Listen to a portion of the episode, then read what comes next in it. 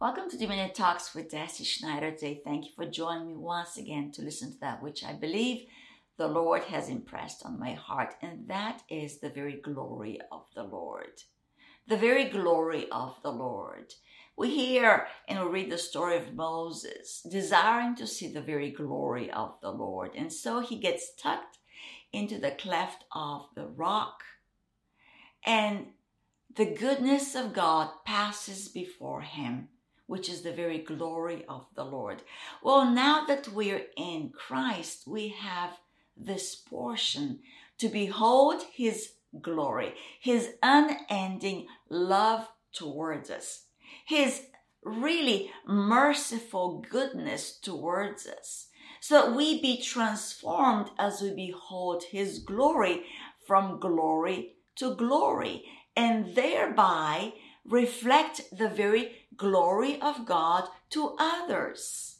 This is the transformation that we talk about, the renewing of our mind. That we now can walk in a brand new pattern of thought, the very thoughts of God. How? By allowing the Word of God to have preeminence in communicating the voice of God to us. That the soul thought process that we walk in be shaped by the Word of God. And that takes a diligence and a waiting, a situating, an abiding in the Word of God. A situating that is of the Holy Spirit to still ourselves, to still the outer man, and to enter into the rest that the word provides for us so that we can behold the very glory of God. So the scales of unbelief and doubt, which is really carnality, fall off and that we'll have a sight unhindered to the love of God. That we'll have a sight that is clear and perfect towards the one that loves us. So let's go to John 17, the very last portion of the prayer of Jesus, right before he goes into the hour of crushing in the Garden of Gethsemane, where he prays, Not my will, Lord, but that, that, that his will, the Father's will, thy will be done. And so, really, ultimately, that too is our prayer. But this prayer is really moving from a desire of oneness with the will of God. A desire that tells us that when we are one with our Heavenly Father, conformed to do His will, to do his will, conform to the obedience of the Lord Jesus Christ, that at that moment we behold the very glory of our living God. The very glory who he is is wide open to us. And so in verse 24, John 17, John writes the words of Jesus, Father, I desire that they also whom you gave me may be with me where I am, that they may behold my glory, that we may behold his glory, which you have given me, that you love me before the foundation of the world. O righteous Father, the world has not known you, but I have known you, Jesus prays. And these have known that you sent me. And I have declared to them your name and will declare it that the love with which you love me may be in them and I in them. This oneness that even in, in verse 21, Jesus prays that they all may be one, as you, Father, are in me, and I in you, that they also may be one in us, that the world may believe that you sent me. You see, in this oneness that we have in Christ, in God, the very glory of God is unveiled to us. And as we behold the glory of the firstborn, we are beholding our heavenly Father. And we are transformed into this divine glory so that the world may know that God is love. This is a transformation from glory to glory in the very love of God.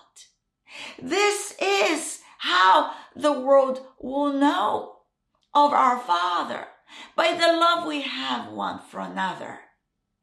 And so this transformation is a true reflection of the glory of God that we ourselves behold.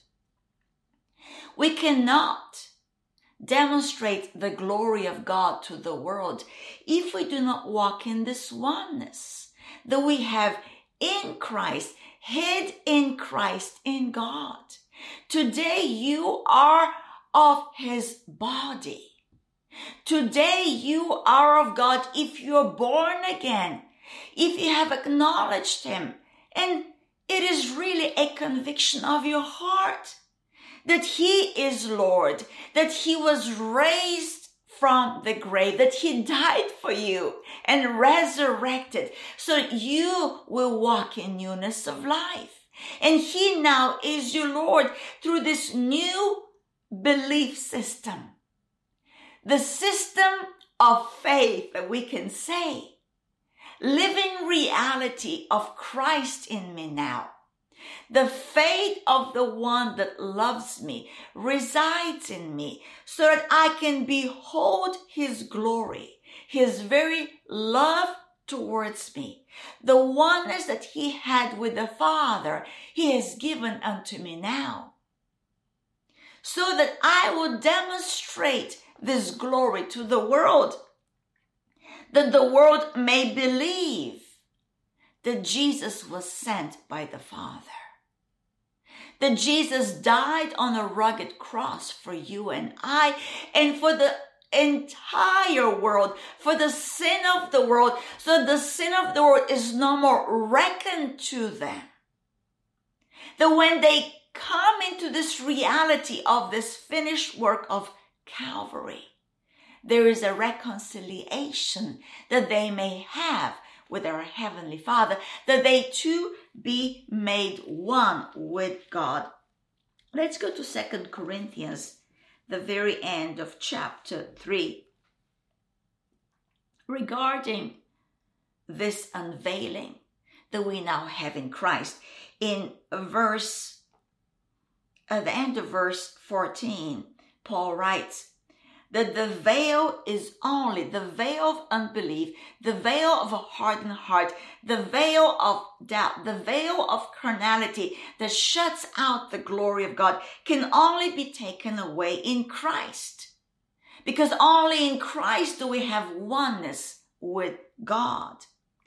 Verse 15, but even to this day, when Moses is read, a veil lies on their hearts, on the hearts of the Jewish people. Nevertheless, when one turns to the Lord, the veil is taken away. Now the Lord is the Spirit. The Lord is the Spirit, and where the Spirit of the Lord is, there is liberty, which is an unveiling of glory. Liberty is the very glory of God. And he'll say that to us in verse 18. But we all with unveiled face, beholding us in a mirror, in the very face of the Lord Jesus Christ, where the veil is taken by the working of the Spirit who is liberty to us, a freedom to know your heavenly Father today. Beholding as in a mirror the glory of the Lord are being transformed.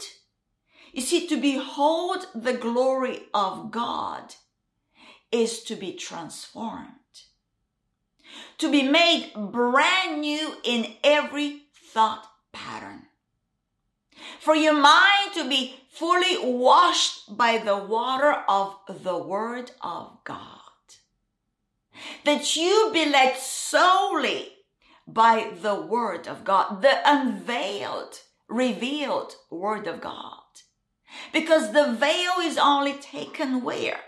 In Christ, who is the Word made flesh. So when this Word becomes flesh to you, when you have eaten, read the Word, pondered the Word, eaten the word, digested the word, which I call the meditation of the word of God. You are becoming one with the word and the word is taken, taking flesh in you. This is this metamorphosis. This is this transformation, this new creation reality. And how we become transformed into the same image, the image of the firstborn, the image of the very glory of God that He is. From glory to glory, just as by the Spirit of the Lord. If we move over to the next chapter, chapter 4, verse 5, Paul writes, For we do not preach ourselves, but Christ Jesus the Lord. We don't lift up man we don't lift up a ministry, but we lift up Jesus Christ. That as we lift him up, as we demonstrate the glory of the Lord that is high and above all, God by his Spirit is drawing all men to himself. And the very love of God is being demonstrated to the world by us magnifying the Lord Jesus Christ, not the word of man, not the ministry of man, but the ministry of the Spirit. And yes, he does use earthen vessels. Yes, indeed. He has given us teachers and apostles and pastors and evangelists and prophets. He has blessed us to be placed in the body of Christ, where the manifold wisdom of God is being revealed and unveiled to us all.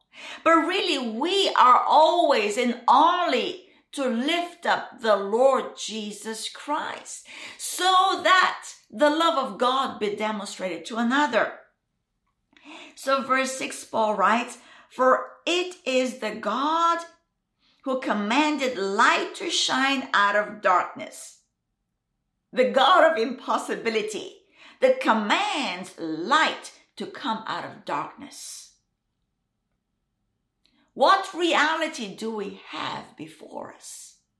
We have the reality of light. The darkness cannot extinguish. The darkness flees from. That light alone shuns away darkness.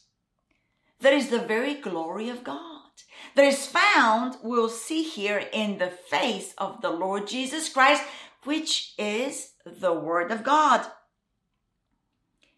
For it is the God who commanded light to shine out of darkness, who has shone in our hearts through this new birth. The very love of God has been poured out in our hearts to give the light of the knowledge of the glory of God in the face of Jesus Christ. In Christ, we're given the right to behold the endless glory of God.